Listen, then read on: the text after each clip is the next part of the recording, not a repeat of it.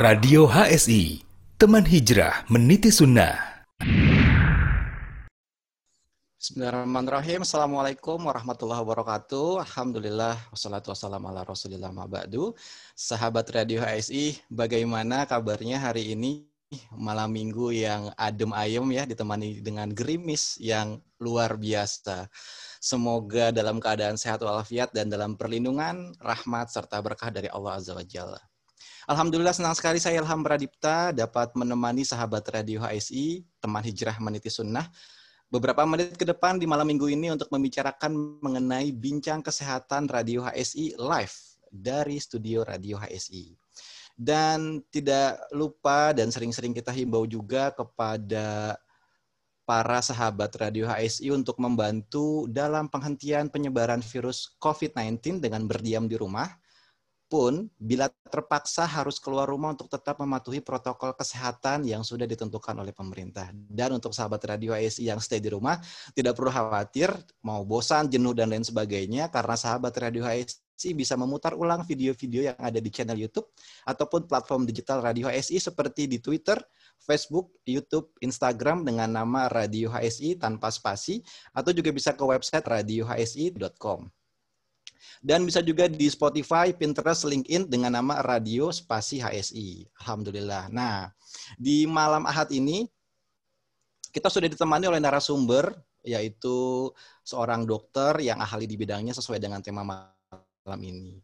Bicara mengenai kesehatan, Rasulullah SAW bersabda, ada dua nikmat yang banyak manusia tertipu, yaitu nikmat sehat dan juga waktu luang. Hadis ini diriwayatkan oleh uh, Bukhari dan di malam Ahad ini insya Allah kita akan membicarakan mengenai kesehatan terkait organ dalam yang saya caps lock nih hanya dimiliki oleh seorang wanita yaitu rahim. Dan nggak mungkin dong seorang pria memiliki rahim ya. Oke, okay, sebuah organ dalam yang akan mengandung janin-janin generasi rabani di masa mendatang kelak, Masya Allah. Ngomong-ngomong atau berbicara mengenai janin, pastinya nggak jauh-jauh dari kehamilan ya sahabat Radio HSI. Dan sering banget nih kita mendengar kabar gembira dari kerabat kita, sanak saudara kita, tetangga, atau siapa pun uh, bahwa mereka telah mengandung. Tapi kodarullah beberapa bulan kemudian sampai kepada kita kabar duka bahwa kandungannya mengalami keguguran dengan salah satu faktornya yaitu rahim yang lemah. Nah, bagaimana rahim bisa disebut lemah? Bagaimana menjaga rahim agar tetap sehat dan kuat untuk mengandung janin generasi rabani? Dan apa saja yang menyebabkan rahim menjadi lemah? Insya Allah akan kita bahas bersama narasumber kita yang Alhamdulillah sudah bersama kita yaitu Dr. Rian Hari Kurniawan, spesialis obstetri dan ginekologi. Assalamualaikum Dr. Rian. Waalaikumsalam warahmatullahi wabarakatuh. Mas Ilham, bagaimana kabarnya Mas Ilham? Alhamdulillah dokter, selalu bersyukur dan bersabar atas apa yang sudah dilakukan ya. oleh Allah Subhanahu wa taala. Dokter sehat? Alhamdulillah Mas Ilham sehat walafiat tanpa kurang dok, satu apa pun. Masya Allah. Dokter ini di rumah atau di tempat praktek, Dok? Ya, nah lagi di rumah. Alhamdulillah di Sabtu malam ini ya, tanggal 15 Rabiul awal Hmm. Sudah aktivitas hari ini Anda di rumah untuk berbagilah kita sharing, uh, kita sama-sama berbagi pengalaman di acara kita malam ini ya Mas Ilham ya. Live nah, bincang kesehatan Studio HSI Abdullah Roy. Masya Allah. Uh, dan topik pada malam ini memang penting sekali nih mengenai menjaga rahim sehat dan kuat. Kuat, nah, dokter. Masya Allah. Kita juga uh, mengucapkan terima kasih. Dulu, apa nih sebenarnya rahim nih?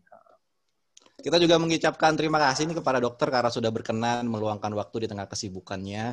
Dan sebagai informasi juga untuk sahabat Radio ASI bahwa dokter Rian ini uh, berpraktek di beberapa rumah sakit maupun klinik ya dok ya.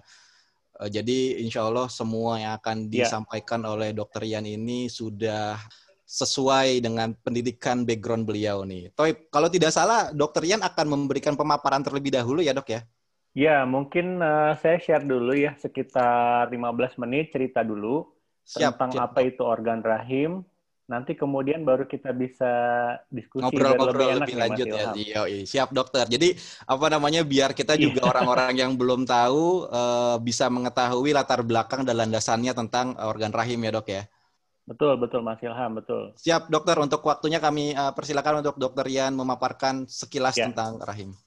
Ya, Assalamualaikum warahmatullahi wabarakatuh. Sekali lagi, jazakallah khair Terima kasih atas kesempatannya untuk panitia live bincang kesehatan malam ini bersama Studio HSI Abdullah Roy. Topik malam ini menjaga rahim sehat dan kuat. Nah, para sahabat Radio HSI, kita mau sharing dulu nih, apa sebenarnya itu organ rahim ya. Nah, tadi seperti Mas Ilham bilang dia organ dalam. Betul ya, organnya ada di dalam rongga panggul. Kemudian dia hanya ada di perempuan ya. Setuju ya. Para sahabat radio HSI tentu tidak ada di uh, laki-laki. Dia hanya ya, ada di dok. perempuan. Nah kemudian dia tuh seperti apa gitu bentuknya ya. Mungkin teman-teman uh, dan sahabat radio HSI belum kebayang. Memang uh, saya tidak share screen gambar atau video ya, tapi kita bisa bayangkan seperti buah pir nih, Mas Ilham. Hmm. Jadi kalau okay. rahim yang sehat itu bayangkan saja seperti bentuk pir terbalik. Dan rahim itu ah. ukurannya sangat kecil, Mas Ilham ya. Allah ciptakan hmm. rahim normal itu kira-kira mungkin panjangnya sekitar 4 sampai dengan 6 cm. Ya, dan lebar juga berkisar antara 4 cm. Dan juga tebalnya kira-kira 4 cm. Nah, itu betul-betul kuasa Allah ya organ yang demikian kecil itu bisa berkembang janin besar sampai tumbuh 3 kg dan rahimnya pun itu menjadi sangat elastis untuk menjadi rumah bagi si janin. Nah, jadi kira-kira itu gambaran uh, rahim. Kemudian juga rahim itu di dalam rongga panggul ditopang oleh jaringan-jaringan pengikat supaya dia tidak jatuh, tidak lepas-lepas gitu. Jadi rahim ini juga ditopang oleh jaringan-jaringan pengikat.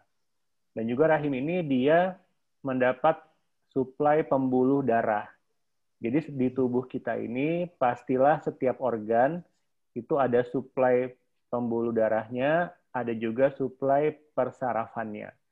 Dan rahim ini mendapat suplai pembuluh darah yang cukup banyak sehingga bisa menjadi tempat tumbuhnya janin pada saat kehamilan nanti. Ya, kemudian yang menjadi diskusi berikutnya apa sih sebenarnya fungsinya rahim? Nah, apa sebenarnya fungsinya rahim ya?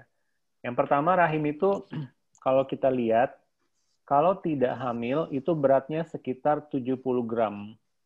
Sangat kecil, sangat ringan dan rongganya itu volumenya kira-kira sekitar kurang dari 10 mili, sangat kecil. Tetapi bayangkan saat dia hamil dan mengandung bayi ya pada saat hamil 9 bulan itu berat rahim bisa mencapai 1 kilogram atau 1,1 dan volume yang tadinya hanya muat 10 ml itu menjadi volumenya sangat luas karena isinya ada bayi, ada air ketuban, ada plasenta. Jadi itu bisa sampai 5 liter volumenya. Ya, kemudian juga rahim penting sekali untuk pertumbuhan janin. Kenapa? Karena dia bisa mengalirkan eh, zat-zat untuk membantu pertumbuhan janin seperti nutrisi, kemudian darah, eh, kemudian cairan gitu. Nah, itu fungsi yang pertama ya. Fungsi yang kedua tentu kita ketahui pada perempuan yang usia reproduksi, artinya dia sudah menginjak remaja, perempuan ini akan mengalami haid ya atau mengalami menstruasi. Jadi fungsi kedua tentu di organ rahim ini untuk perempuan supaya dia menstruasi teratur. Ya, supaya dia menstruasi teratur.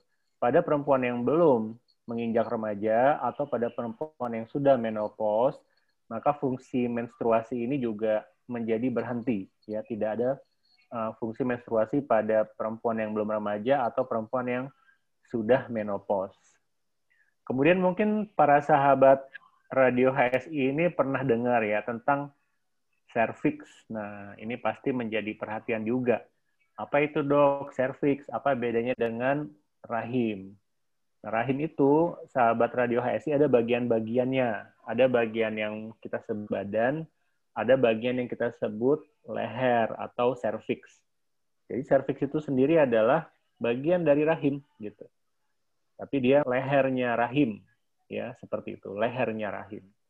Dan cervix inilah yang menjadi momok ya pada perempuan-perempuan baik di Indonesia maupun di dunia karena cukup sering terjadi suatu kanker atau keganasan dari serviks. Jadi kanker serviks ini menjadi kanker nomor satu atau nomor dua perempuan di Indonesia ya. Serviks dan payudara itu momok kanker yang ada pada perempuan.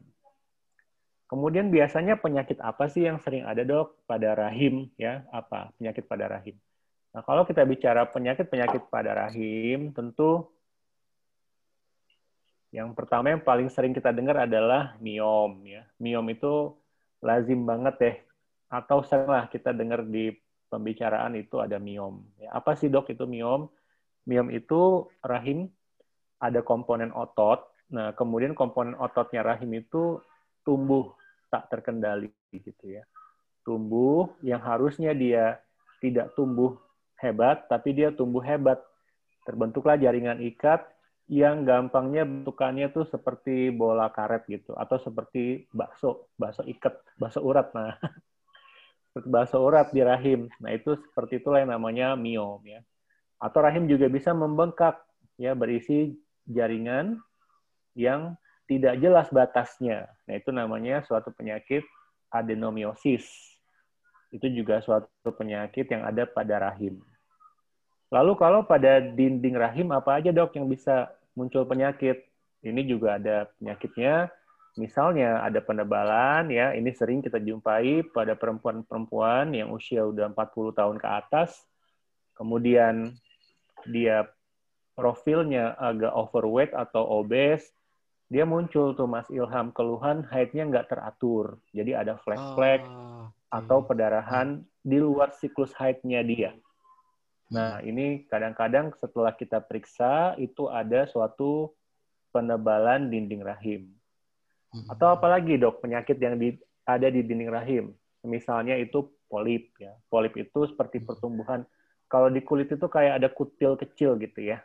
Nah, itu tumbuh di hmm. dinding rahim yang kita sebut sebagai polip.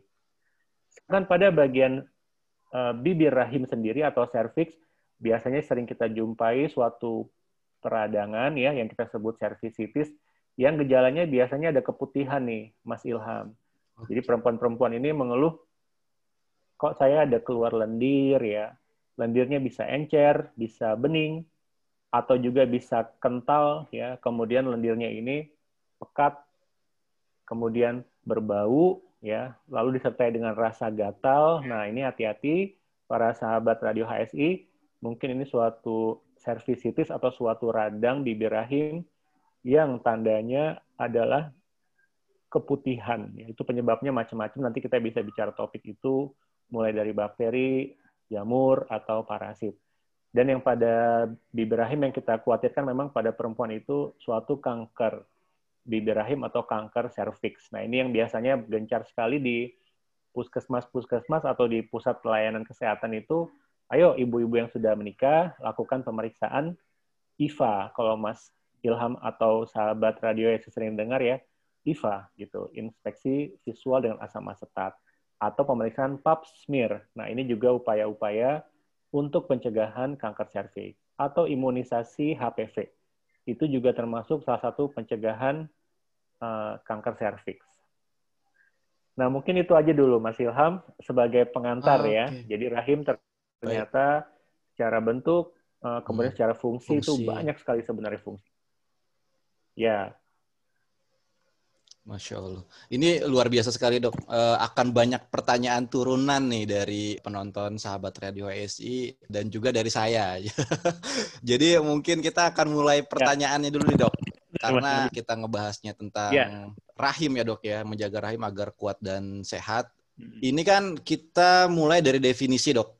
Eh, apa yang disebut dengan keguguran nih dok yeah. di ya. dunia kesehatan? Apakah abortus atau aborsi termasuk kategori keguguran? Karena di masyarakat ini kan suka dibedakan antara aborsi yang berarti sang bayinya dimatikan secara paksa atau disengaja sedangkan yeah. keguguran itu merupakan janin meninggal tidak sengaja. Apakah ini sudah benar uh, definisi keguguran atau abortus itu di kalangan masyarakat, Dok? Iya. Yeah. Dok. Nah, pertanyaannya penting sekali nih ya. Jadi apa sih definisi keguguran sebenarnya atau definisi abortus? Kalau kita lihat terminologinya sebenarnya sama tuh. Keguguran ya, miscarriage bahasa Inggrisnya atau abortion kalau bahasa Indonesia-nya aborsi. Apa yang dimaksud dengan keguguran atau aborsi itu kehamilannya berhenti ya kehamilannya berhenti sebelum usia hamil 20 minggu. Hmm. Ya, atau sebelum berat janin mencapai 500 gram. Hmm. Nah, itu udah itu definisi umum dulu mengenai keguguran atau aborsi. Nah, kemudian apa sebabnya aborsi? Apa sebabnya aborsi? Nah, ini nanti terbagi lagi Mas Ilham. Ada aborsi yang terjadi begitu saja, ya namanya abortus spontan, ya seringlah abortus spontan. Atau abor, abortus keguguran yang terjadi prosesnya masih berlangsung. Nah ini biasanya hati-hati nih, ibunya perdarahan hebat, ya itu perlu tindakan seperti kuretase untuk menghentikan perdarahannya. Nah, sedangkan abortus yang tadi Mas Ilham sampaikan itu abortus provokatus. Jadi abortus yang sengaja dibuat. Hmm. Ya, entah dengan minum obat-obatan tertentu ya atau dengan memasukkan alat atau dengan tindakan tertentu, pokoknya janin sehat digugurin, dikeluarin. Itu namanya abortus provokatus atau abortus yang uh, memang dibuat. Jadi grup besar abortus atau keguguran itu payung besarnya, tapi dia sub-subnya hmm. ada yang abortus spontan, kemudian ada yang abortus uh, incomplete, ada juga abortus yang komplit, sudah keluar semua, sudah bersih. Nah, atau abortus yang diprovokatus atau dibuat gitu. Nah, itu sebenarnya pembagian dari abortus. Nah. Oke, jadi sebetulnya di masyarakat pun tidak salah ketika mendefinisikan oh ini orang aborsi berarti ilegal gitu ya dok ya atau ada yang mengucapkan secara keguguran maknanya seperti itu ya. Nah ini tadi saya ya, sempat ya, googling ya, dok, betul, uh, betul. sempat googling mencari tahu gitu tentang ya. seberapa besar sih angka keguguran di Indonesia dok. Karena kan dari data yang kami himpun angkanya tuh banyak membahas mengenai aborsinya gitu. Tidak secara umum ngomong keguguran gitu. Bahasanya langsung yeah. membahas abor aborsi. Nah, WHO pada tahun 2004 ini memperkirakan di Indonesia angkanya tuh 750 ribu sampai 1,5 juta terjadi kasus abortus. Dan ada lagi data di tahun 2012 dengan angka 2,5 juta abortus per tahunnya di Indonesia. Nah, sebetulnya angka kegugurannya itu seperti apa sih dok? Karena saya baca-baca tidak ada yang belum membahas secara detail gitu untuk angka keguguran ini Pasti. atau abort. Iya, iya. Betul. Ya, angka keguguran ya, kalau kita baca kepustakaan, sebenarnya tuh angkanya itu yang diteliti sebenarnya kalau kita lihat realnya itu lebih tinggi lagi sebenarnya angka keguguran. Jadi kalau kita baca di satu kepustakaan ya, kalau saya tidak salah di buku teks Williams Gynecology, itu disebutkan sebenarnya sepertiga ya. Sepertiga dari embrio yang berimplantasi itu terjadi keguguran juga gitu. Cuma kadang-kadang tidak disadari oleh si perempuannya. Dianggap itu adalah haid yang datang setelahnya.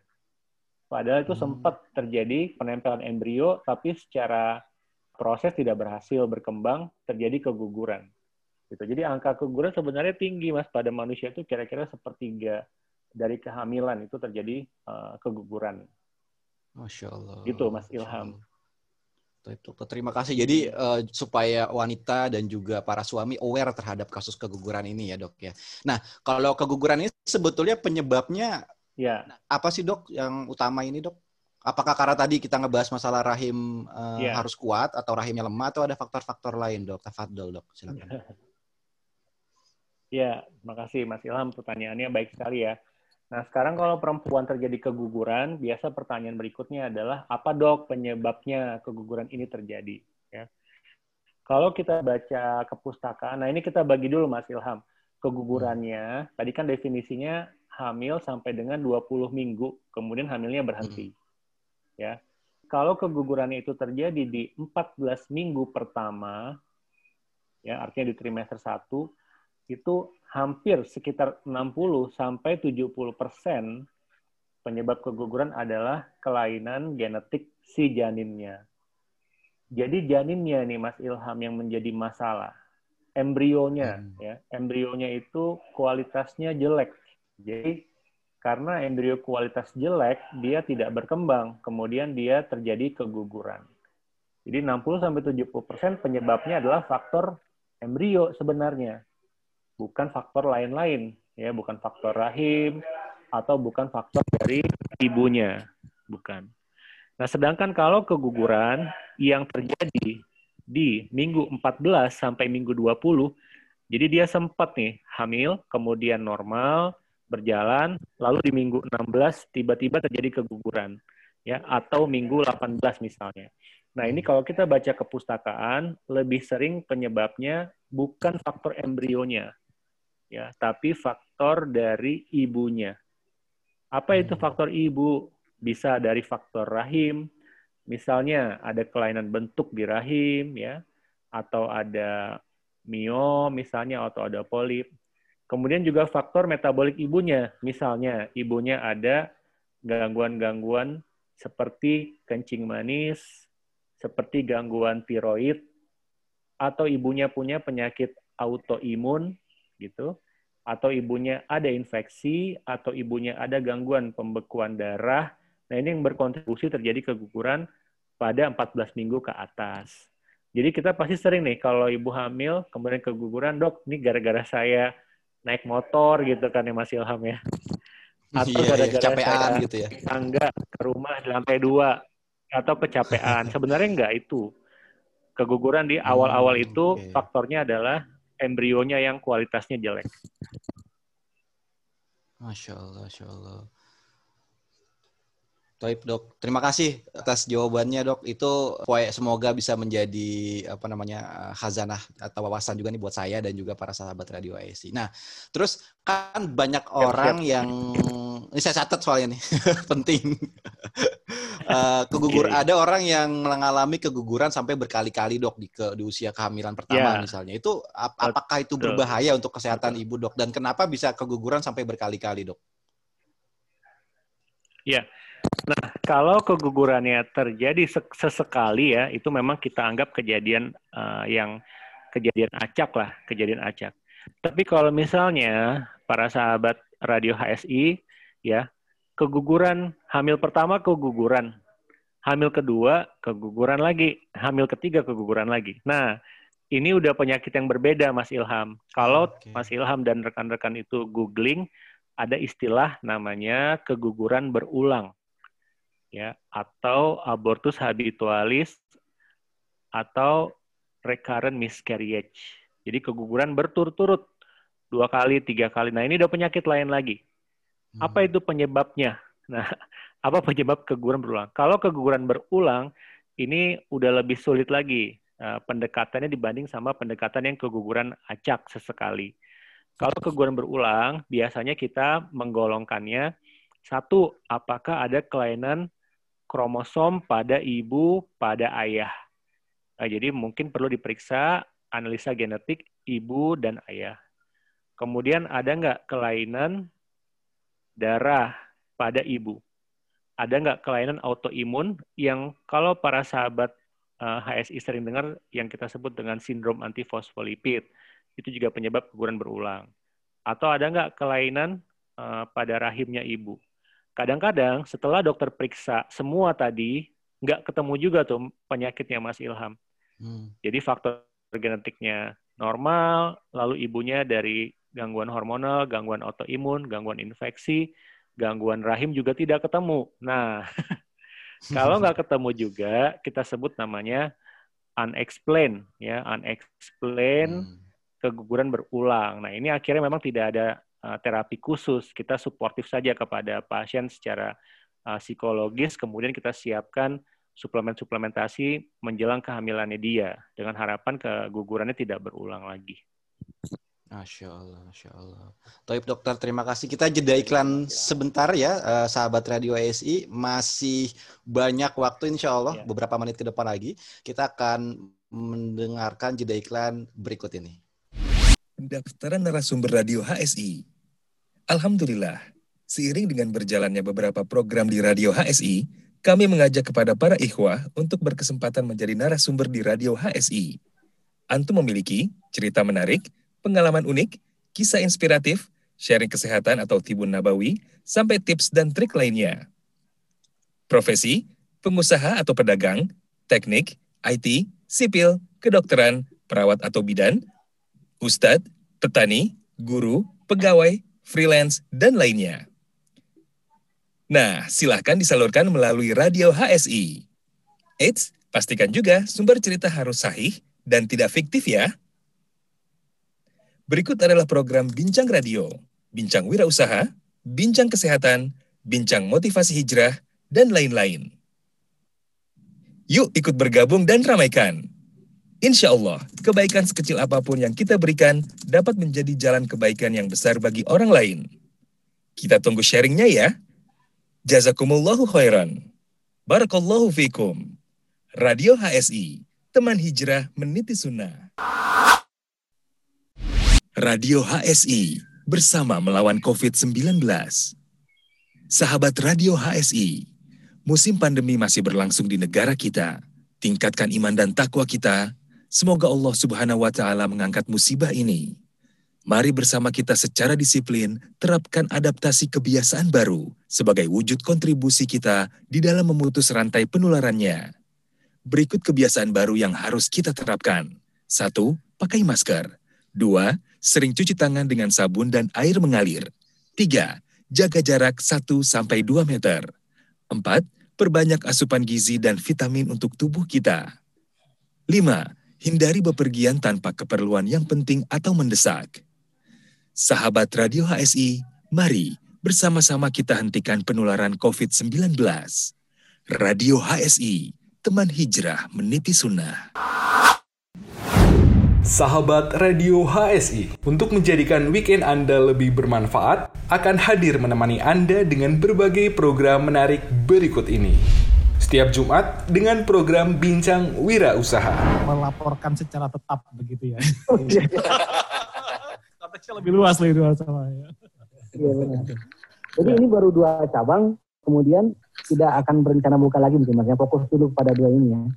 Ya sampai kondisi juga ya mas sekarang benar, benar. masih setiap Sabtu dengan program bincang kesehatan nggak mau belajar gitu kita kalau nggak mau belajar jadi terus saja kita akan takut terus itu apa namanya ya lebih baik kita mempelajari sehingga kita tahu langkah-langkah apa yang harus kita lakukan untuk mengatasi kolesterol ini gitu mas. Dan setiap ahad dengan program bincang motivasi hijrah tidak memundurkan antum atau tidak mematahkan semangat antum untuk tetap jadi peserta ya Pak? Alhamdulillah enggak ya karena ini se sebenarnya mimpi anak dari dulu gitu. Dulu ketika mulai ngaji, eh, mulai ikut-ikut kajian yang lebih intens. Ingat, pukul 20 hingga 21 lebih 30 menit waktu Indonesia bagian Barat. Jangan lewatkan kisah-kisah menarik, menginspirasi, dan bermanfaat. Anda juga bisa berinteraksi langsung dengan para narasumber melalui line interaktif di 0811 37074. Barakallahu fikum. Radio HSI, teman hijrah meniti sunnah. Sahabat Radio HSI, teman hijrah itu sunnah. Alhamdulillah tadi kita sudah mendengarkan sebagian informasi dan juga pemaparan dari dokter Ian mengenai menjaga rahim agar sehat dan kuat. Toib dokter, kita lanjut. Sebenarnya kapan sih waktu yang tepat untuk menjaga kesehatan rahim? Karena kan tadi sempat di-mention juga sama dokter ya kalau rahim itu baru aktif ketika tadi menstruasi gitu ya uh, usia-usia remaja. Apakah sejak usia remaja ataupun sebelum datangnya masa menstruasi itu sudah bisa untuk dijaga, dok? Tafadol, dok. Silakan. Ya, sebenarnya rahim nggak perlu dijaga sih ya. Kalau misalnya uh, pada remaja, ya, pada remaja ya tidak ada upaya-upaya khusus ya, tidak ada upaya-upaya khusus. Artinya mungkin pada remaja pesan saya itu untuk uh, tahu uh, kapan datang haid normalnya ya. Hmm. Ya, kalau pada remaja memang dengan uh, kondisi saat ini tuh usia muda, usia datang haid itu datang usia lebih muda. Tapi kalau kita baca di kepustakaan memang maksimal paling tidak usia 14 tahun ya. Usia 14 hmm. tahun itu sudah datang haid. Nah, datang haid yang teratur itu menjadi penanda bahwa rahimnya itu normal. Ah. Nah, tapi kalau misalnya hati-hati adik-adik remaja ini misalnya usia 16 tahun ya, kemudian tidak juga datang haid pertamanya ya, apalagi kalau disertai dengan tidak tumbuhnya tanda-tanda seks sekunder lain seperti hmm. tidak disertai tumbuhnya payudara atau rambut pubis atau rambut ketiak. Nah, ini hati-hati. Kok saya nggak datang haid nih udah usia mau 16 tahun ya. Nanti mamahnya atau ayahnya, ayah bundanya harus aware sebaiknya periksa ke dokter kandungan karena ada penyakit-penyakit yang memang jarang tapi ada ya misalnya rahimnya itu ukurannya kecil tidak berkembang atau rahimnya tidak tumbuh atau yang paling sedih juga kadang-kadang rahimnya tidak ada atau tidak terbentuk. Nah, itu pada usia remaja mungkin itu sih yang kita perlu aware ya. Kalau hmm. misalnya usia usia reproduksi ya seperti tadi saya bilang mens aja, menstruasi aja sebagai penanda rahim saya sehat atau tidak. Kalau haidnya tidak teratur ya, nah ini berarti harus tahu dulu definisi mens yang normal ya. Mens yang normal hmm. itu uh, para sahabat radio HSI itu dia durasinya harus kurang dari 8 hari. Jadi kalau mensnya lebih dari 8 hari durasinya itu berarti tidak normal. Kemudian hmm. siklus haidnya antara 24 sampai 34 hari. Jadi tiap bulan harus uh, yang normal nih harus datang haid. Gitu. Walaupun harinya kadang maju, kadang mundur 5 sampai 7 hari masih normal. Jadi kalau maju atau mundur haid 5-7 hari masih normal. Kemudian volume darah haid diperhatikan juga. Darah haidnya volumenya berlebih atau enggak. Nah, gimana pembandingnya dok? Apa variabel normalnya? Nah, para sahabat radio HSI bisa bandingkan dengan volume haid biasanya. Ya, biasanya. Kalau biasanya ganti pembalut empat kali sehari, ya itulah berarti volume normal. Ya, yang terakhir juga harus oh. diperhatikan mengenai ada nggak bercak-bercak atau perdarahan di luar siklus haid? Nah, ini harus hati-hati. Kalau di luar siklus haid, normalnya tidak ada perdarahan. Tapi kalau ada flek-flek, ya, apalagi bergumpal-gumpal di luar siklus haid normal, nah ini hati-hati. Mungkin ada masalah uh, pada rahimnya. Yang terakhir pesan saya untuk uh, wanita, untuk perempuan Indonesia juga, jangan lupa untuk evaluasi serviksnya dengan pap smear atau TIFA atau vaksinasi HPV. Nah, paling itulah grup-grup usia remaja, usia reproduksi, usia masa menjelang menopause, apa upaya-upaya kita untuk menjaga kesehatan rahim. Ya, yeah, siap.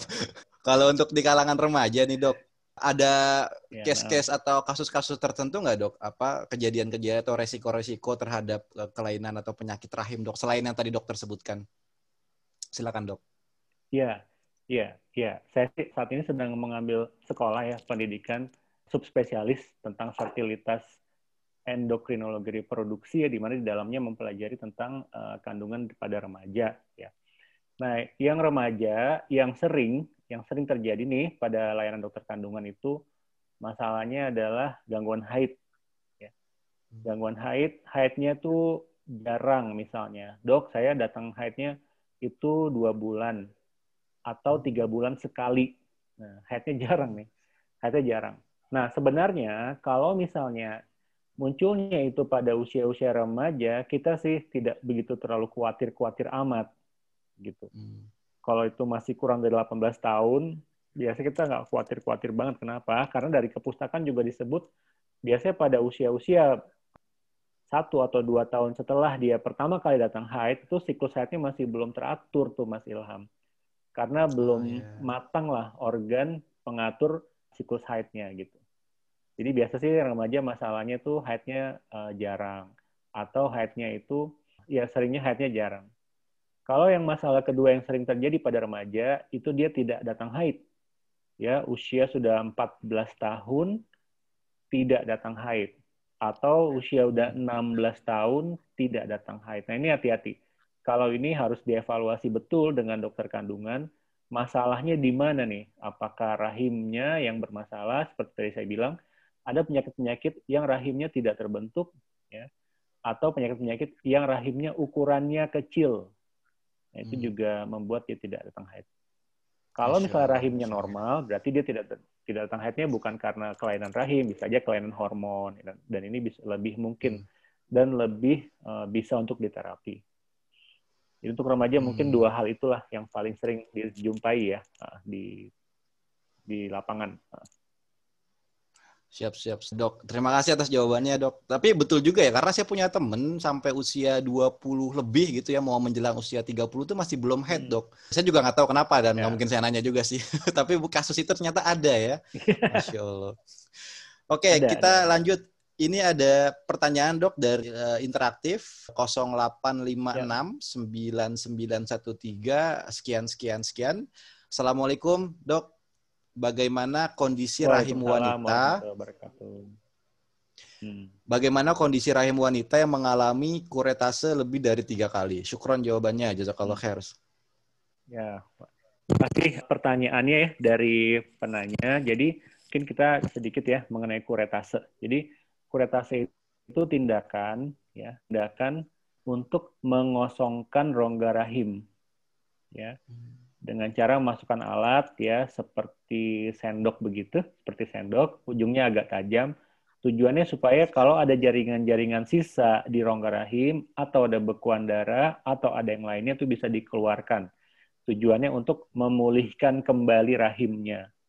Biasanya pada kasus apa, Dok? Biasanya pada kasus keguguran ya atau pada kasus kehamilan yang tidak berkembang. Nah, itu dokter menyarankan tindakan kuretase.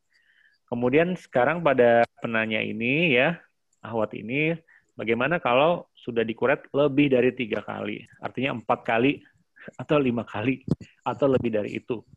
Ya, tindakan kuretase sendiri sebenarnya kalau dikerjakan dengan prosedur yang aman, ya, itu tidak menjadi masalah karena yang dikerok adalah lapisan uh, kita sebutnya lapisan fungsional. Jadi di rongga rahim itu ada dua lapis nih lapis fungsional sama lapisan basal ya. Sepanjang yang dikerok adalah lapisan yang fungsional ini yang atas, yang permukaan, nggak ada masalah. Dia terkerok, kemudian dia akan tumbuh lagi dari lapisan basal. Tetapi kadang-kadang ini ada satu dua kasus ya. Kalau kuretasenya sudah berulang-ulang, kadang-kadang terkerok itu lapisan basalnya. Jadi kalau tanah itu terkerok itu lapisan bawahnya gitu. Sehingga terjadi perlengketan-perlengketan di rongga rahim dan ini membuat si perempuan bisa menyebabkan haidnya terganggu ya atau tidak datang haid kembali dan itu menjadi bisa menjadi masalah dalam hal persiapan kehamilan berikutnya. Jadi barat tanah itu tanahnya udah nggak gembur lagi karena dikeroknya terlalu dalam. Hmm. Jadi nanti pada saat persiapan kehamilan embrio juga bisa sulit untuk nempel atau dinding rahimnya dia terlalu tipis akibat dikerok uh, kuret berulang-ulang. Itu beberapa kondisi komplikasi akibat uh, kurat yang berulang ya. Tapi itu angkanya kejadiannya tidak semua yaitu hanya sebagian kecil saja, tapi itu bisa terjadi. Demikian Mas Ilham. Baik dokter, terima kasih. Saya agak ngilu kalau mendengar istilah kuret, kuret gitu kayak apalagi soalnya kan bahasanya yeah, yeah. tadi ada seperti saya kayak dikerok gitu kan dok, cuman saya yang merasa kayak sakit aja gitu membayangkannya, masya Allah. Dokter, baik kita lanjut. Iya. Ini ada lagi pertanyaan dari line interaktif dari 0857 1339 sekian sekian sekian. Dokter mohon sarannya untuk menurunkan berat badan pada wanita dengan diagnosa PCOS dan sudah berhenti minum metformin. Saya sudah mengurangi asupan gula maksimal 2 sendok makan, mengurangi nasi, namun berat badan stabil sekali naiknya. Qadarullah. Tafadol dokter, silakan. Alhamdulillah berat badan stabil sekali naiknya ya. Ini baru dengar istilahnya. ya, baik Mas Ilham. Jadi ini penanya ya, Ahwat ini bertanya tentang PCOS ya. PCOS itu singkatan ya, eh, singkatan dari Polycystic Ovary Syndrome. Hmm. Polycystic Ovary Syndrome atau kalau kita bahasa Indonesia kan SOPK bahasa Indonesia ya, Sindrom Ovarium Polycystic. Apa itu dok? SOPK ini teman-teman pasti kalau googling udah banyak ya. SOPK itu penyakit ya yang ditandai dengan yang pertama haidnya tuh jarang datang Mas Ilham. Haidnya hmm. jarang datang. Entah dua bulan sekali, tiga bulan sekali. Yang pertama itu. Kemudian yang kedua, kalau dilakukan USG, kita bisa lihat di indung telurnya, kantong-kantong telurnya kecil-kecil, tidak berkembang ya kecil-kecil kayak bikin kue bantet nih nggak ngembang hmm. kuenya telurnya nggak ngembang. Ya, jadi telurnya tidak tumbuh, jadi masalah juga. Jadi headnya jarang atau dia menjadi masalah gangguan kesuburan. Yang ketiga, dia ada tanda-tanda hormon androgen yang meningkat. Contoh ya, ada kumis tipis, kemudian ada rambut-rambut halus di lengan, di kaki, atau di dada, atau di punggung. Nah, itu tiga tanda dari PCOS. Nah, PCOS sendiri, oh. kenapa pada waktu ini disarankan untuk minum metformin? Metformin itu seperti kita tahu, itu obat gula. Karena pada PCOS biasanya sering disertai dengan gangguan metabolisme gula ya atau disertai dengan diabetes juga biasanya. Makanya diberikan salah satu terapinya adalah uh, metformin. Nah, pertanyaannya dari awat ini mohon saran untuk menurunkan berat badan. Memang betul sekali pada PCOS langkah pertama pengobatannya adalah menurunkan berat badan. Ya, menurunkan berat badan ini berat nih, susah Mas Ilham. Nah, gimana tips-tipsnya? Susah banget. Gimana tips-tipsnya ya? Yang pertama, kalau kita baca dari buku-buku ya, dari buku-buku panduan, itu memang ini ngomongnya gampang tapi ngerjainnya susah nih Mas Ilham ya. Sepakat, itu diminta untuk olahraga. diminta untuk olahraga ya. Olahraga upayakan 30 menit lima kali seminggu. Nah, oh, okay. lima, kali, kali seminggu tuh setiap hari berarti dok? Setiap hari. Senin sampai Jumat ya? Minggu. Sabtu iya. Minggu. Iya. Nah, yang kedua, bagaimana untuk masalah nutrisinya? Kadang-kadang ya kita sebagai dokter kandungan juga susah Mas Ilham menghitung kebutuhan nutrisi si pasien nih. Pasien dengan hmm. berat badan sekian kilo misalnya, maka dia butuh kalori dalam satu hari sekian. Kemudian dipecah menjadi tiga menu utama, dua menu selingan itu sulit. Jadi saran saya kita juga berkonsultasi ke ahlinya juga Mas Ilham. Jadi kita biasanya kolaborasi nih. Kalau dokter kandungan udah ada masalah PCOS dengan overweight atau obesitas, itu biasanya kita minta pasien untuk datang ke dokter gizi, ya. Dokter gizi nanti membantu. Ini bukti nyata saja. Tadi sore saya baru praktek di klinik. Itu ada pasien dengan masalah PCOS, obesitas, ya beratnya 95 kg.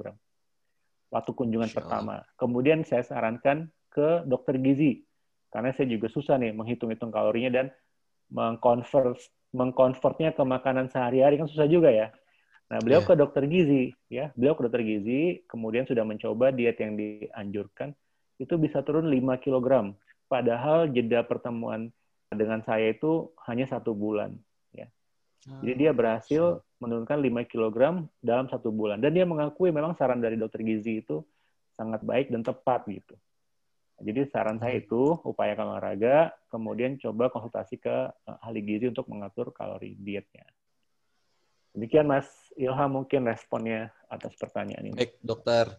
Semoga terjawab ya untuk penanya tadi. Jadi nanti tadi dokter menyarankan juga untuk ke dokter gizi untuk menanyakan nilai atau angka-angka nanti angka-angka kalori atau angka-angka nutrisi akan disesuaikan dengan kebutuhan sang penanya.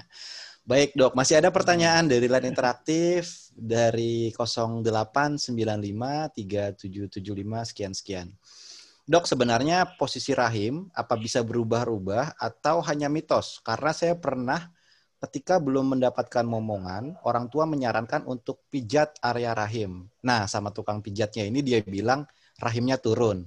Kemudian menurut tukang urut itu dibenarkan posisi rahimnya. Setelah itu kadarullah sih memang langsung isi. Bagaimana tinjauan dari segi kedokterannya dok? Jazakallah khair dok. Nah, nah pertanyaannya bagus ya. Jadi ini memang banyak sih di masyarakat. Yang pertama posisi rahim normal itu bagaimana nih dok? Posisi rahim normal bagaimana ya? Jadi rahim itu tadi kan kita ada cerita ya bentuknya seperti pir ya, bentuknya seperti pir. Kemudian dia itu arahnya bisa ke depan, bisa ke belakang. Ya, hmm. kalau teman-teman baca itu ada arah antefleksi, artinya bengkok ke depan, atau retrofleksi, artinya bengkok ke belakang. Ya, kedua bentuk ini adalah varian normal. Ya, jadi varian normal. Jadi nggak ada masalah nih, rahim mau antefleksi ke depan bengkoknya, atau mau retrofleksi ke belakang, itu nggak ada masalah sama sekali nggak ada masalah sama sekali ya. Nah, jadi tidak ada yang perlu dikoreksi untuk posisi rahim. Ya. Kemudian yang kedua, apakah perlu dipijat ya? Karena dikatakan rahimnya turun. Nah ini rahimnya turun itu uh, istilahnya datang dari mana gitu? Karena tidak ada rahim turun Mas Ilham ya. Di usia-usia yeah. usia-usia muda itu nggak ada rahim turun ya. Rahim turun itu kalau kita baca kepustakaan yang kita sebut sebagai prolaps ya, atau turunnya organ panggul itu biasanya pada wanita usia tua ya dengan riwayat melahirkan atau hamil yang berulang-ulang. Dan itu juga tahunya nggak mudah begitu. Kita mesti periksa dulu, melihat melalui liang, mohon maaf, liang vaginanya. Kemudian kita posisi bibir rahimnya itu udah melorot atau enggak gitu. Dan juga tuh bukan dikoreksi dengan uh, pemijatan, bukan. Ya itu bisa digantung ya atau dengan uh, dipasang alat semacam cincin untuk menahan turunnya uh, rahim. Rahim itu Allah ciptakan dengan berbagai macam jaringan penyangga yang kuat, yang sangat kuat, ya, yang kita sebut sebagai ligamen-ligamen. Ya, jadi pada usia muda sih tidak ada istilah terminologi rahim turun, ya. Itu rahim mungkin turun. hanya istilah di masyarakat, ya. Dan kodarullah setelah dipijit, ya hamil ya. Mungkin udah waktu, memang itu waktunya hamil saja. Maka terjadi kehamilan pada saat berbarengan dengan pijatan itu, gitu. Ya. Masya Allah, Masya Allah. Baik, dokter, terima kasih atas jawabannya dan semoga itu terjawab ya kepada penanya ini. Sebelum kita lanjut ke pertanyaan lain interaktif, coba kita back to the track. Ini ada pertanyaan yang sedikit um, ingin ditanyakan. Mungkin pertanyaannya ini mudah-mudahan tidak sensitif ya dok ya. Di, di zaman ya, seperti ini kan pergaulan atau seks bebas itu kan udah menjadi salah satu maksiat ya yang banyak terjadi ya dok di kalangan para remaja. Apakah itu bisa mempengaruhi kesehatan rahim dok pada anak usia remaja hingga dia dewasa nanti? Oh, ya tentu. Kita silakan dok. Nah, betul sekali Mas Ilham. Ini keprihatinan kita bersama ya. Saya juga sebagai dokter kandungan sedih nih ngelihat kayak begini nih ya. Yang pertama masalahnya banyak banget Mas Ilham ya pada seks bebas ya pada remaja. Kalau dikaitkan dengan kesehatan rahim saja itu udah bermasalah ya dia sudah berhubungan seksual sebelum menikah di usia muda yang pertama ya kemudian kekhawatiran dia berganti-ganti pasangan seksual ya. Belum tentu dia hanya satu pasangan ya pasangannya juga belum tentu satu. Berganti-ganti pasangan seksual. Apa sih dampaknya implikasinya ya? Yang pertama itu kita khawatirkan yang level ringan saja ya itu infeksi. Hmm. infeksi-infeksi menular seksual itu banyak terjadi ya. Itu infeksi saja, infeksi yang itu uh, banyak terjadi ya. Kemudian kalau misalnya infeksinya berlanjut, ya tentu dia malu ya, nggak mungkin dia berobat itu dengan cerita seperti itu. Kemudian infeksi itu bisa menjalar dari rahim, lalu dia menjalar ke dalam rahim, kemudian ke organ panggul. Ya, hmm. itu bisa menyebabkan perlengketan-perlengketan, dan itu nanti menyulitkan dia untuk uh, persiapan kehamilan nanti setelah dia menikah. Ya, itu dampak satu ya, dampaknya saja lah yang ringan lah satu mungkin itu. Yang kedua, infeksi menular seksual itu juga bukan suatu penyakit-penyakit ringan yang ditularkan. Apa infeksi menular seksual itu? HIV, kemudian hepatitis B. Itu penyakit-penyakit kronis yang obatnya memang sudah ada ya bisa ditekan ya. Tapi kalau misalnya remaja ini usia remaja sudah kena HIV ya dengan imunitas yang turun itu bisa berlanjut ke AIDS yang kita sebut AIDS dan itu bisa mengancam nyawa ya mengancam nyawa si anak ini. Kemudian apalagi yang sering kita temui? Ini banyak nih, saya temui ya, banyak. Itu kehamilan di usia remaja. ya. Usia 14 tahun. 15 tahun. Banyak itu ya. Nah, pada kehamilan-kehamilan usia segitu, masalahnya tuh jadi banyak, jadi rumit. yang pertama, ya rahimnya aja belum tumbuh sempurna, ya belum siap dia sebenarnya menerima kehamilan, ya. Jadi tuh nanti bayinya biasanya bermasalah, apa bayinya menjadi kecil, atau keguguran, atau kecacatan, atau lahir prematur. Kemudian yang jadi masalah berikutnya si anaknya sendiri. anaknya sendiri ya pada hamil remaja itu sudah diteliti masalahnya yang timbul akan banyak sekali seperti hipertensi kemudian keracunan kehamilan kemudian kejang lalu persalinan prematur gitu itu malah mengancam nyawa dia juga gitu mengancam nyawa si anak juga sering kita temui pada usia remaja itu kehamilan-kehamilan yang tidak normal, seperti Hmm. kehamilan luar kandungan dan kehamilan anggur misalnya. Dan itu Hmm, kon- konsekuensinya nggak ringan, seperti hamil luar kandungan itu ya karena ada infeksi, kemudian terjadi kehamilan, hamilnya di luar kandungan, akhirnya butuh operasi. Operasi satu organ tubuh, organ saluran telurnya diangkat ya. Itu pun kalau penanganannya cepat. Kalau penanganannya lambat, hamil luar kandungan yang pecah dalam perut itu bisa menimbulkan shock bahkan eh, kematian. Yang terakhir masalah yang mungkin, mungkin timbul adalah psikologis si anak ya. Si anak ini bayangkan ya, usia 14-15 tahun udah hamil, secara psikologis dia nggak siap ya untuk menjadi ibu. Hmm. Lalu bagaimana sekolahnya si anak ini ya? Kemudian bagaimana mentalnya itu sebenarnya belum siap sama sekali gitu. Jadi masalahnya nanti pada seks eh, remaja ini panjang ini Mas Ilham bukan hanya Hmm, kesehatan ya. dari rahimnya si anak ini, tapi itu udah banyak, udah luas sekali gitu. Nah, makanya ini ke- keprihatinan kita betul-betul keprihatinan kita nih kondisi ini. Tapi memang jalan keluarnya dan solusinya su- sulit ya Mas Ilham ya. Mesti Hmm. semua orang bergandeng tangan membicarakan ini, mencari solusi yang terbaik. Mungkin itu Insya Mas Allah. Ilham Siap. eh, jawabannya. ya. Baik dokter, terima kasih atas jawabannya. Baik eh, sahabat Radio SI, alhamdulillah sudah banyak informasi yang kita dapatkan dari perbincangan malam hari ini. Insya Allah selepas pariwara berikut ini kita akan masuk ke sesi tanya jawab lagi yang tadi sudah ditanyakan oleh Baik. sahabat Radio SI melalui kolom chat di YouTube, SMS atau WhatsApp atau juga telepon ke line interaktif. Baik, jangan ke mana-mana, stay terus bersama saya setelah jeda pariwara berikut ini. Pendaftaran narasumber radio HSI. Alhamdulillah, seiring dengan berjalannya beberapa program di radio HSI, kami mengajak kepada para ikhwah untuk berkesempatan menjadi narasumber di radio HSI. Antum memiliki cerita menarik, pengalaman unik, kisah inspiratif, sharing kesehatan atau tibun nabawi, sampai tips dan trik lainnya.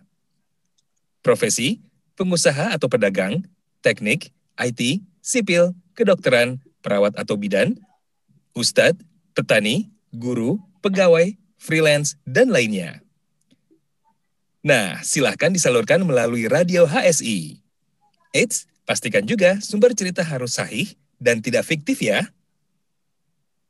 Berikut adalah program Bincang Radio, Bincang Wirausaha, Bincang Kesehatan, Bincang Motivasi Hijrah, dan lain-lain.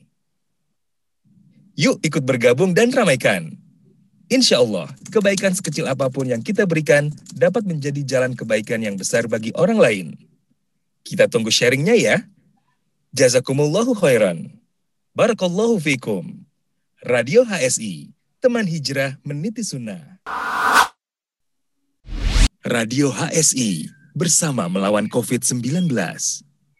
Sahabat Radio HSI, musim pandemi masih berlangsung di negara kita. Tingkatkan iman dan takwa kita Semoga Allah Subhanahu wa Ta'ala mengangkat musibah ini. Mari bersama kita secara disiplin terapkan adaptasi kebiasaan baru sebagai wujud kontribusi kita di dalam memutus rantai penularannya. Berikut kebiasaan baru yang harus kita terapkan. Satu, pakai masker. Dua, sering cuci tangan dengan sabun dan air mengalir. Tiga, jaga jarak 1 sampai 2 meter. Empat, perbanyak asupan gizi dan vitamin untuk tubuh kita. Lima, hindari bepergian tanpa keperluan yang penting atau mendesak. Sahabat Radio HSI, mari bersama-sama kita hentikan penularan COVID-19. Radio HSI, teman hijrah meniti sunnah. Sahabat Radio HSI, untuk menjadikan weekend Anda lebih bermanfaat, akan hadir menemani Anda dengan berbagai program menarik berikut ini. Setiap Jumat dengan program Bincang Wira Usaha. Melaporkan secara tetap begitu ya. Konteksnya lebih luas lebih luas sama ya. Iya benar. Jadi ini baru dua cabang, kemudian tidak akan berencana buka lagi mungkin mas. Ya, fokus dulu pada dua ini ya. Ya sampai kondisi juga ya mas sekarang Benar, memang benar. masih Setiap Sabtu dengan program Bincang Kesehatan. kita nggak mau belajar gitu kita kalau nggak mau belajar jadi terus saja kita akan takut terus itu Eh, apa namanya ya lebih baik kita mempelajari sehingga kita tahu langkah-langkah apa yang harus kita lakukan untuk mengatasi kolesterol ini gitu mas. Nah, Dan setiap Ahad dengan program Bincang Motivasi Hijrah. tidak memundurkan antum atau tidak mematahkan semangat antum untuk tetap jadi peserta ya Pak? Alhamdulillah enggak ya karena ini se sebenarnya mimpi anak dari dulu gitu. Dulu ketika mulai ngaji, uh, mulai ikut-ikut kajian yang lebih intens. Ingat, pukul 20 hingga 21 lebih 30 menit waktu Indonesia bagian Barat. Jangan lewatkan kisah-kisah menarik, menginspirasi, dan bermanfaat. Anda juga bisa berinteraksi langsung dengan para narasumber melalui line interaktif di 0811 37074. Barakallahu fikum. Radio HSI, teman hijrah meniti sunnah. Alhamdulillah sahabat Radio ASI, balik lagi bersama saya Ilham Pradipta di Bincang Kesehatan bersama narasumber kita Dr. Rian. Dan kita akan lanjut menyampaikan pertanyaan dari sahabat Radio ASI kepada Dr. Rian. Baik, ini ada pertanyaan dari 0821 37875 sekian sekian. Assalamualaikum Dr. Rian. Ya, Waalaikumsalam warahmatullahi wabarakatuh. Jazakallah heran ilmunya. Dok, saya IUFD pas 8 bulan akhir tahun kemarin. Dokter, saya tidak detail menjelaskan kenapa, hanya sebelumnya mulai 23 weeks IUGR, dok. Lalu saya dirujuk ke SPOG veto maternal dan saat itu diberi obat pengencer darah. Tapi nggak dijelaskan kenapa obat itu diberikan kepada saya. Kemudian ibu mertua saya meminta cek kekentalan darah. Apakah perlu dok saya cek kekentalan darah pasca saya? Saya kurang paham di kalimat terakhir dok, apakah perlu dok saya cek kekentalan darah pasa saya? Mungkin itu bahasa medis yang saya kurang tahu. Jazakallah khair dok, silakan dijawab. Kayaknya itu maksudnya kekentalan darah. Kekentalan Mungkin ya dok ya, apakah perlu saya, saya ya? pada saya kali? Apakah perlu dok saya cek kekentalan pada darah saya. pada saya? Ya, gitu. Mungkin. Ya. Mudah-mudahan betul. Nah, kita coba. Nah, Jazakallah khair atas pertanyaannya ya. Jadi ini pertanyaannya dari yang hot ini ia mengalami IUFD pada 8 bulan. Ya. Jadi IUFD, IUFD itu adalah ikatan dari intrauterine fetal death ya. Jadi janinnya meninggal nih pada saat hamil 8 bulan. Janinnya meninggal dalam kandungan. Ya. Kemudian dokter tidak akan apa penyebabnya. Kemudian hanya sebelumnya mulai saat hamil 23 minggu ya. Jadi kira-kira pada saat hamil lima bulan ia mengalami IUGR atau IUGR ya atau intrauterine growth restriction. Bahasa Indonesia pertumbuhan janin terhambat. Jadi ibu ini pada usia lima bulan itu janinnya pertumbuhannya mulai terhambat. Ya, mungkin yang beratnya harus 500 gram, dia 400 gram. Hmm. Ya, kemudian berlanjut terus, hamil enam bulan, hamil tujuh bulan, puncaknya di hamil 8 bulan, janinnya meninggal dalam kandungan ya. Kemudian dirujuk ke ahli veto maternal, ini dokter khusus masalah kehamilan, diberikan pengencer darah. Lalu e, ibu mertua minta cek kekentalan darah, perlu atau tidak cek kekentalan darah pada saya. Pertanyaan itu ya intinya ya. Nah, betul, betul sekali nih e, para sahabat radio HSI sekalian. Jadi pada kasus ini uh, Ahmad menanyakan pemberian obat pengencer darah ya atau yang sering kita sebut sebagai uh, aspirin sebagai aspirin ya. Nah, kapan kita berikan aspirin? Coba kita lihat dari referensi ini ya.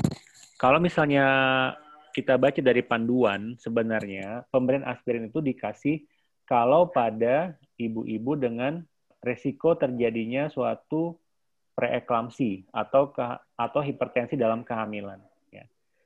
Jadi kalau misalnya ada ibu hamil, ya, ini mudahnya lah, ada ibu hamil, lalu riwayat pernah hipertensi pada hamil sebelumnya, atau keracunan kehamilan, ya, atau ibu ini hamil kembar, atau ibu ini ada penyakit-penyakit seperti penyakit ginjal, ya, atau ibu ini usia tua di atas 35 tahun, atau ibu ini dengan kegemukan bukan atau obesitas. Nah, ini tempatnya kalau kita pakai panduan ya.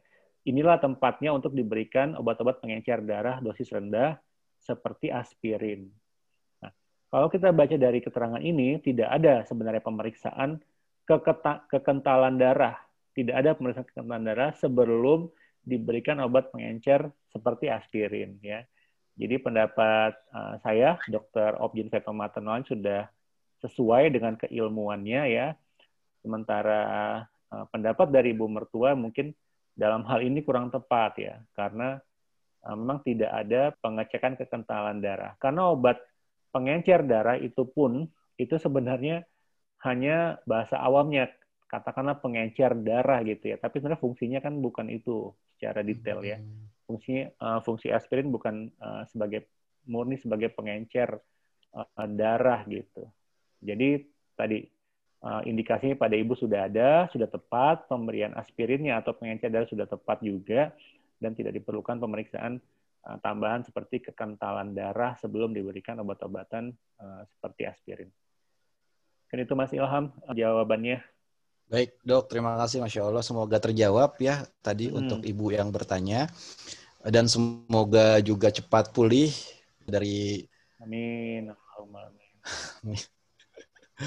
dari proses recovery-nya. Baik, kita lanjut ke pertanyaan via line interaktif. Ini dok dari 08121409 sekian sekian. Hmm. Saya usia 42 tahun, baru saja melakukan bayi tabung Dua kali transfer embrio gagal, tidak bisa menempel di rahim. Pada saat transfer embrio, ketebalan endometrium 12 mili. Persiapan apa yang perlu saya lakukan jika saya akan melakukan transfer embrio lagi? Sisa embrio beku, tinggal dua. Apakah usia saya yang sudah tua masih ada kemungkinan hamil? Tafadol dok, silakan. Iya, ini pertanyaannya mesti diterjemahkan ke bahasa sehari-hari dulu ya. Mas Ilham ngerti nggak pertanyaannya? Kalau saya baca ulang, usianya 42 tahun, yeah. baru melakukan bayi tabung. Sudah yeah. dua kali transfer embrio, tapi gagal, tidak bisa menempel yeah. di rahim. Yeah. Pada saat transfer embrio, ketebalan endometrium 12 mm. Nah, sini saya kurang paham nih dok, ketebalan endometrium yeah, yeah, 12 mm. Yeah. Persiapan apa yang yeah. perlu saya lakukan jika saya akan melakukan transfer embrio lagi, sedangkan sisa embrio beku tinggal dua? Apakah usia saya yang sudah yeah. tua masih ada kemungkinan hamil? Iya. Jadi uh, saya coba saya coba menjelaskan dulu secara mudah ya. Jadi ya, ini Siap. ini juga kebetulan ini juga bidang saya juga. Ya, saya juga peminatan subspesialisnya di masalah bayi tabung juga. Jadi ini kasus bayi tabung nih Mas Ilham yang ditanyakan ke kita ya. Ibu ini usianya 42 tahun dan dia melakukan dua kali transfer embrio ya. Jadi pada bayi tabung itu teman-teman ya para sahabat HSI eh, itu ada proses transfer embrio ya embrionya ditaruh di rahimnya ditaruh di rongga rahim ya dengan harapan embrionya nempel kemudian tumbuh menjadi janin nah ibu ini sudah mengalami menjalani dua kali transfer embrio tetapi tidak berhasil tumbuh embrionya gitu ya padahal pada saat transfer tebal endometrium atau tebal dini rahim 12 mili. Ini tebal endometrium yang baik ya. Tebal hmm. endometrium 8 mili ke atas tebal endometrium yang baik. Jadi ibaratnya tanah nih tanahnya subur nih. Hmm. Kalau dari aspek tebal ya. Nah, kenapa tidak terjadi penempelan ya? Jadi kalau ada kegagalan dari transfer embrio, kita memang pikirkan dua penyebab. Apakah kelainannya di rahim yang kurang baik ya? Jadi bar rahimnya, tanahnya, atau embrionya yang kurang baik. Gitu. Barangnya yang dikasih kurang baik. Nah, sekarang bagaimana cara tahunya embrio yang kita tanam itu baik atau tidak ya? Karena ibu ini dia punya sisa embrio beku tinggal dua. Jadi Mas Ilham pada proses bayi tabung itu kita bisa dapat embrio lebih dari satu. Hmm, ya. Bisa embrio 5, embrio 6 itu bisa ya dan sekali transfer biasanya dua embrio. Sedangkan sisanya dibekukan, disimpan gitu. Jadi pada ibu ini dia punya cadangan dua embrio lagi hmm. yang belum ditanam gitu. Nah, apa usia saya yang mas, sudah tua masih ada kemungkinan hamil ya? Tentu sepanjang embrionya baik dan dinding rahimnya baik ya. Nah, ada teknologi baru sekarang untuk mengetahui apakah embrionya ini embrio baik atau tidak.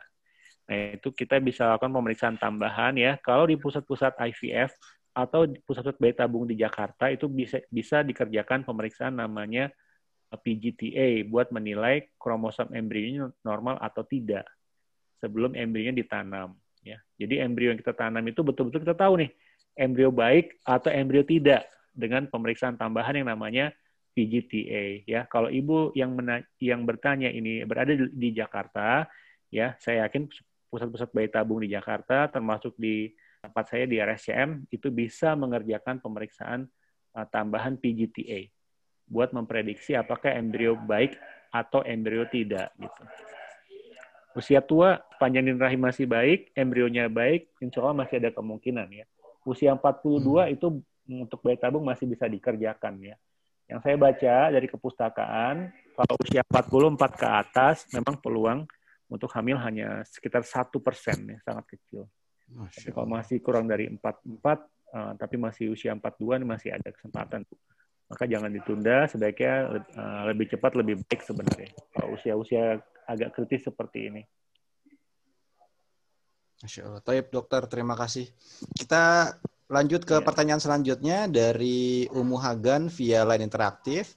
Assalamualaikum dok, saya ibu dari tiga orang anak. Setiap hamil saya selalu mengalami preeklamsia. Ketika menjelang melahirkan, tensi selalu berkisar 140 sampai 170. Tapi berdasarkan pengalaman, ketika tahapan pembukaan 5 ke atas itu tensi turun dan bisa melahirkan secara normal. Alhamdulillah sampai anak ketiga Allah mudahkan untuk melahirkan normal. Tetapi bidan yang menangani saya selalu menyarankan saya untuk steril karena dinilai kehamilan saya terlalu beresiko.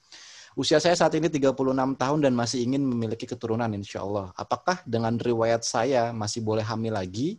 Atau memang harus mengikuti saran bidan untuk steril? Jika saya masih boleh hamil lagi, treatment apa yang harus saya ikhtiarkan untuk mengurangi preeklamsia tersebut? Jazakallah khair, dokter. Barakallahu fiqh. Ya. Lumayan ya, panjang, dok. Assalamualaikum warahmatullahi. Ini penanya dari Umu Hagan. Ya. dari Umu Hagan ya, usia sekarang 36 tahun ya. Jadi memang betul ya pada um, uh, Ummu Hagan ia mengalami suatu kondisi yang disebut sebagai preeklamsia ya, preeklamsia. Apa itu dok preeklamsia? Preeklamsia itu bahasa awamnya uh, keracunan kehamilan ya. Preeklamsia ditandai dengan satu adanya tensi yang tinggi ya seperti Ummu Hagan alami ini. Yang kedua ada tanda-tanda kerusakan organ walaupun ringan ya. Seperti apa dok contohnya? Contohnya seperti bocornya protein ke air kencing ya atau disebut protein uria ya. Ada protein di urin. Nah, itu harusnya nggak ada. Tapi pada preeklamsi terjadi proteinuria. Kenapa? Karena udah ada penurunan fungsi ginjal gitu atau kalau kita periksa laboratorium peningkatan uh, pemeriksaan yang kita sebut SGOT, SGPT. Kok naik dok? Karena udah ada penurunan atau kerusakan dari fungsi liver. Ya, jadi ada hipertensi disertai dengan tanda-tanda kerusakan organ. Namanya preeklamsia. Nah, pada Umuhagan, ketiga-tiganya mengalami preeklamsia kehamilannya. Ya, kemudian bidan menyarankan untuk steril karena kehamilan terlalu berisiko ya. Di sini saya setuju pendapat yang menyatakan bahwa kehamilannya beresiko. Setuju sekali. Karena kalau kita baca dari kepustakaan, kalau ibu mengalami preeklamsia pada kehamilan yang lalu, maka ini kehamilan yang kedua besar kemungkinan terjadi preeklamsia. Dan preeklamsianya biasanya lebih parah daripada yang pertama, gitu. Ya. Begitu juga hamilan ketiga. Nanti kalau hamilan keempat, rasa-rasanya preeklamsianya mungkin akan lebih berat nih dibandingkan yang sebelumnya. Ya, preeklamsia yang berat bisa berujung menjadi eklamsia. Kalau pre kan sebelum nih, pre-eklamsia, sebelum eklamsia. Makin berat nanti ujungnya eklamsia, beneran. Kalau eklamsia itu udah parah ya, jadi ibu ini udah mengalami kejang, kemudian nanti mengalami penurunan kesadaran ya, lalu perlu penanganan seperti ICU dan yang akhir-akhirnya dikhawatirkan adalah mengancam nyawa ya, hmm. mengancam nyawa ibu. Apalagi usia di atas 35 tahun ya. Kita tahu usia di atas 35 tahun itu risiko preeklamsia tinggi sekali. Nah, harus steril atau enggak pertanyaannya. Kalau ini ya kembali kepada pasien dan suami ya, kita tidak bisa memutuskan ya. Tapi dipahami saja, ini kalau hamilnya kembali ke empat, resikonya sangat tinggi sekali, betul ya. Nah, kalau misalnya juga tetap kekeh, saya mau hamil juga dok, apa yang bisa saya kerjakan untuk mengenai preeklamsia tadi? Nah, balik lagi ke pertanyaan yang tadi di atas ya, pemberian pengencer darah seperti aspirin dosis rendah, ya itu di uh, referensi dinyatakan bisa membantu untuk mengurangi kejadian preeklamsia. Kemudian berikutnya apalagi yang bisa dikerjakan dok? Dicukupkan nutrisi-nutrisinya ya. Nutrisi-nutrisi mikronutrien ya, seperti zinc, kemudian zat besi ya, kemudian vitamin D. Jadi sejak awal sudah di treatment dengan suplemen-suplemen yang baik ya, kalsium itu juga terbukti untuk membantu mengurangi kemungkinan terjadi uh, preeklamsia ya. Walaupun tetap sih itu hanya upaya-upaya bisa saja preeklamsia terjadi juga walaupun itu sudah dikerjakan bisa juga ya. Jadi nanti kembali ke pertimbangan dari Umuh Hagan sendiri dan uh, suami. Demikian Mas Ilham. Siap Dokter Yan terima kasih atas jawabannya dan semoga terjawab ya uh, Umuh Hagan dari Dokter Yan tadi. Kita lanjut ke pertanyaan via line interaktif dari 0856 sekian sekian. Eh, yang pertama ini ada dua pertanyaan nih dok. Yang pertama, apa yang menyebabkan gejala PMS terjadi tapi haid lewat tanggal seharusnya atau tidak haid sama sekali? Pertanyaan yang kedua, saya pernah dapat info uh, dikatakan ada kaitannya antara volume air liur dengan hormon dan siklus haid. Apakah benar? Jika benar, hubungannya dengan kuantitas hormon atau kualitas hormonnya, dok? Wah, wow, pertanyaannya nih. Silakan, dok. Susah ya. baik, baik. Pertanyaannya ya. mungkin mudah yang dok, pertama, jawabannya mungkin yang susah. oh iya betul. Ya, yang pertama apa yang menyebabkan gejala PMS terjadi ya? Nah, jadi memang kalau sahabat radio HSI baca mengenai uh, atau proses terjadinya di situ ada melibatkan berbagai macam zat ya dan itu cukup rumit ya salah satunya saja yang kita sebut sebagai prostaglandin ya apa tuh perannya si prostaglandin? Prostaglandin itu peran tuh membuat rahim tuh seperti meres gitu loh. Seperti kontraksi, mengkeret. Ya, meres supaya isinya yaitu darah-darah sisa sisa jaringan itu keluar sebagai darah haid. Nah, jadi menjelang haid memang progres si prostaglandin itu tinggi dan akhirnya menyebabkan gejala-gejala premenstrual syndrome ya seperti perutnya kram ya itu karena ada zat yang namanya prostaglandin. Ya, kemudian tapi haid lewat tanggal seharusnya. Nah, ini ini hal yang lain lagi. Haid yang lewat tanggal seharusnya, teman-teman uh, harus uh, cermati ya. Boleh, jadi tanggal tidak harus selalu sama nih, Mas Ilham. Boleh itu beda-beda range-nya asal masih kira-kira ya plus minus tujuh hari. Ya, jadi kalau lewat, kemudian lewatnya lima hari dari tanggal yang lalu, misalnya kemarin tanggal 20, bulan lalu ya, sekarang tanggal 25 itu masih varian normal. Ya, tapi kalau lewatnya udah lebih dari 9 hari, itu sudah headnya jarang berarti. Atau kalau tidak head sama sekali, itu udah penyakit lain lagi yang kita sebut sebagai uh, amenore. Dan itu tidak terkait dengan gejala PMS, itu dicari lagi penyebabnya nanti apa. Kemudian soal kedua, langsung aja Mas Ilham ya. Soal kedua Boleh, mengenai dok, volume air liur. volume air liur dan hormon dan siklus haid. Nah, sepanjang yang saya pelajari belum pernah ada pembahasan mengenai ini ya. Jadi saya bisa katakan dengan keilmuan saat ini tidak ada kaitan ya volume air liur dengan hormon dan siklus haid ya. Kalau hormon dan siklus haid tentu itu kaitan sangat berkait ya karena siklus haid itu adalah produk akhir dari orkestra hormon di tubuh kita gitu. Ya, ada hormon-hormon yang dari otak, kemudian hormon ini bekerja di indung telur. Indung telur bikin lagi hormon yang lain, bekerja di dinding rahim, dinding rahim keluarlah darah haid secara reguler ya, kira-kira begitu. Tapi kalau dengan volume air liur tidak ada kaitan ya, tidak ada kaitan sama sekali. Siap. Baik dokter, terima kasih. Baik dok, ini mungkin akan jadi pertanyaan terakhir ya. Mohon maaf sahabat Radio ASI yang belum dijawab pertanyaannya. Semoga pertanyaan ini bisa mewakili pertanyaan dari sahabat Radio ASI lainnya. Ini pertanyaan via line interaktif di 0812 5950 sekian sekian. Assalamualaikum dokter, Kodarullah saya keguguran pada usia kehamilan dua setengah bulan awal Juni lalu. Penyebabnya blackted ovum saat ini saya sedang ikhtiar untuk hamil lagi. Bagaimana langkah preventif untuk mencegah blighted ovum dalam kehamilan saya selanjutnya ya dok? Saya belum konsultasi dokter untuk promil dan belum cek lab. Apakah cek lab itu perlu ya dok sebelum promil saya selanjutnya? Jazakallah khair dok dan tim Radio ASI. Ya, Waalaikumsalam warahmatullahi wabarakatuh atas pertanyaannya ya. Jadi penanya ini mengalami masalah yang kita sebut sebagai blighted ovum atau BO. Ya ini kalau perempuan yang sudah hamil mungkin udah sering dengar ya BO. Jadi BO ini Mas Ilham ya, kalau kita lihat dari USG itu kantong hamilnya ada ya, kantong hamilnya ada. Jadi hamil nih, tapi penghuninya nggak ada, kosong ya, hmm. janinnya nggak ada. Ya, black ovum, jadi kantong hamilnya saja ada, tapi tidak ada janinnya kosong. Ya.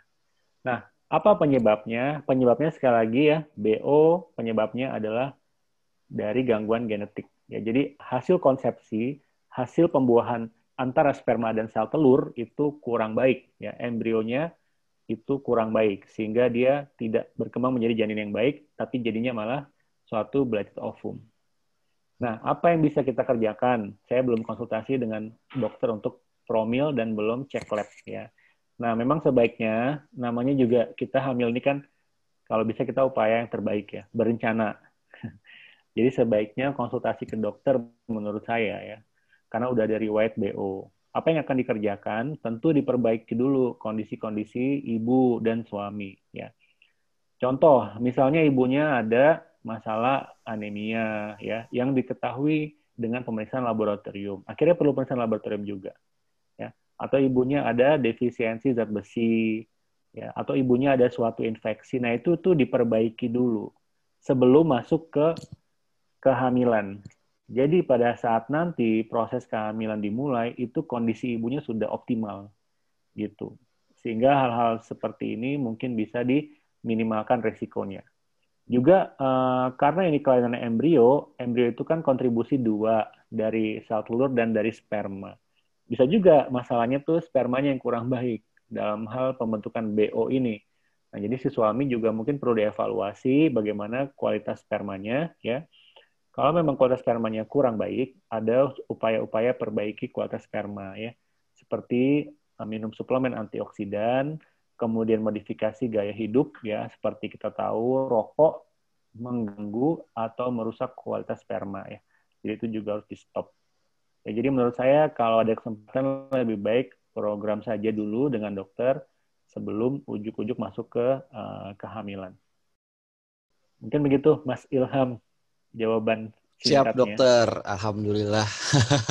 Terima kasih dokter atas waktunya dan sahabat Radio Esi yang sudah stay tune bersama kami sampai detik ini. Dan dokter berhubung waktunya sudah habis, boleh memberikan closing statement dari dokter mengenai menjaga rahim sehat dan kuat, dok? Tafadol, dok, silakan.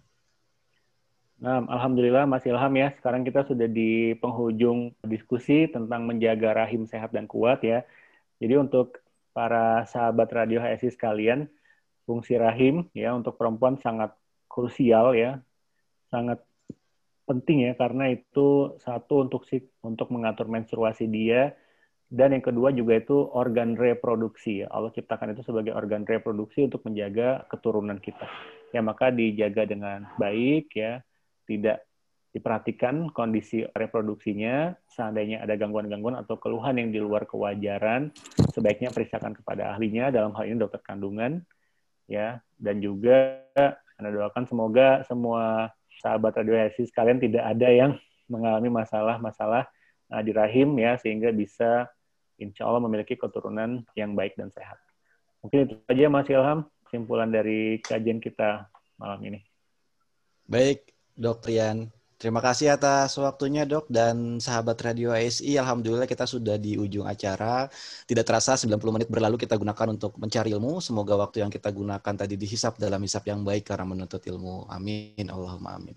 Amin. Allahumma amin. Amin. Dan semoga ilmu yang tadi kita dapatkan dapat bermanfaat untuk diri kita sendiri, keluarga, dan teman-teman dari sahabat Radio ASI yang lainnya. Dan kami dari tim Radio ASI mengucapkan jazakallah khair kepada dokter Rian atas ketersediaan waktunya oh, iya. dan sharing ilmunya bersama kami, tim Radio HSI dan juga sahabat Radio HSI. Insya Allah, jika Allah izinkan, semoga Radio HSI bisa membahas hal-hal lainnya bersama Dokter Rian ya dok ya. Insya Allah, insya Allah. Ya. Anda juga ucapkan jazakallah khair, barakallah fik buat uh, tim uh, Radio HSI. Insya Allah, semoga Radio HSI semakin maju dan semakin berkembang dan memberikan manfaat buat semua ya. Amin, Allahumma amin. Dan untuk sahabat Radio HSI yang memiliki kritik dan saran bisa disampaikan melalui 0822 1992 2005. Saya ulangi di 0822 1992 2005. Dan untuk sahabat Radio HSI jangan lupa untuk subscribe dan klik lonceng YouTube Radio HSI agar tidak ketinggalan acara-acara live interaktif kami dan ikuti juga sosial media kami yang lainnya.